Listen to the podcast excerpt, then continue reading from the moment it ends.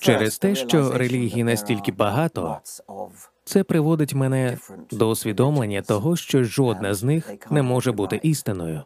І той християнський світ, в якому я виховувався, явно був лише одним із багатьох, але це остаточно не зробило мене атеїстом. Що зрештою зробило мене атеїстом, так це усвідомлення того, що немає наукової підстави. вірити в будь-якого надприродного творця, і це прийшло з розумінням дарвінівської еволюції. Не в сенсі віри, як віри в щось, яке не має доказів. Існує певне відчуття, що ми вчені беремо участь у різних сенсах віри. Ті галузі науки, які я не розумію, наприклад, фізика. Я вважаю, що фізики розуміються на цьому краще ніж я.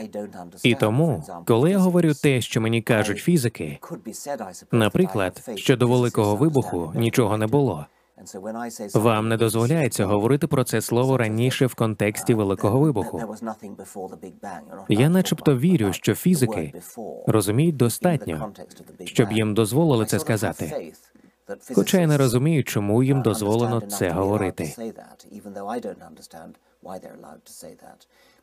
Але це не віра, це не сліпа віра. Це не віра у відсутність доказів.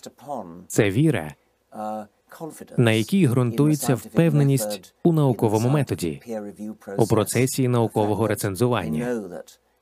Той факт, що я знаю, що є інші фізики, які можуть перевірити, критикувати погляди будь-якого іншого фізика.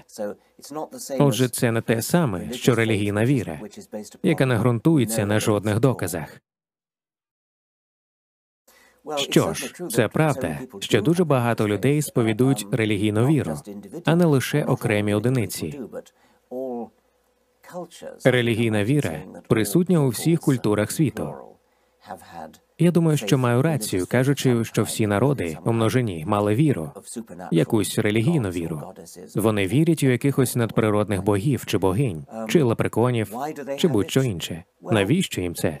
Що ж, я думаю, що це дуже спокусливо, коли ти насправді не розумієш, що відбувається, коли ти не знаєш світу. Коли ти знаходишся в оточенні дивовижного світу, загадкового світу, таємничого світу, страшний світ, так повинно бути. Досить спокусливо повірити в якусь надприродну істоту.